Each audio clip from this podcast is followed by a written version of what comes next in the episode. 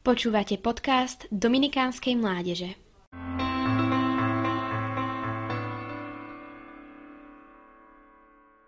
Určite mi to spravila na schvál.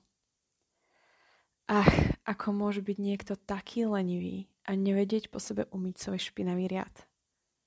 Je strašne nepríjemná a určite ma nemá rada.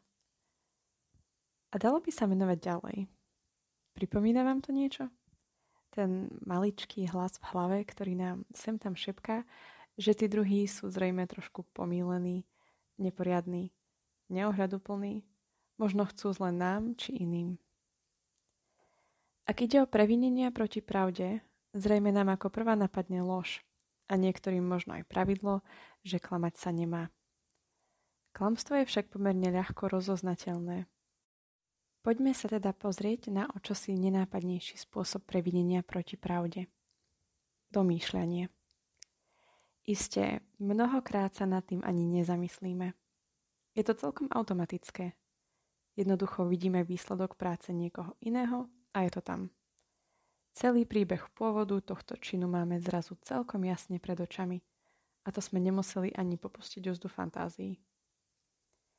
Aké ľahké je na niekoho sa neprávom nahnevať. Niekoho v tichosti svojho vnútra odsúdiť, vytvoriť si mienku, ktorá nie je v súlade s pravdivým obrazom.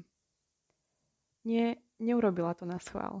Vyrušila ju sestra, ktorá potrebovala pomoc a potom jednoducho zabudla. Nebol lenivý, riad neumil, lebo sa musel ponáhľať a kamarát slúbil, že ho umie za neho. Máte rada?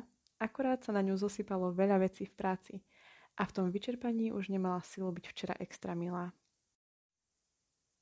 Áno, niekedy veci nie sú také jednoduché, ako by sa mohli javiť na prvý pohľad.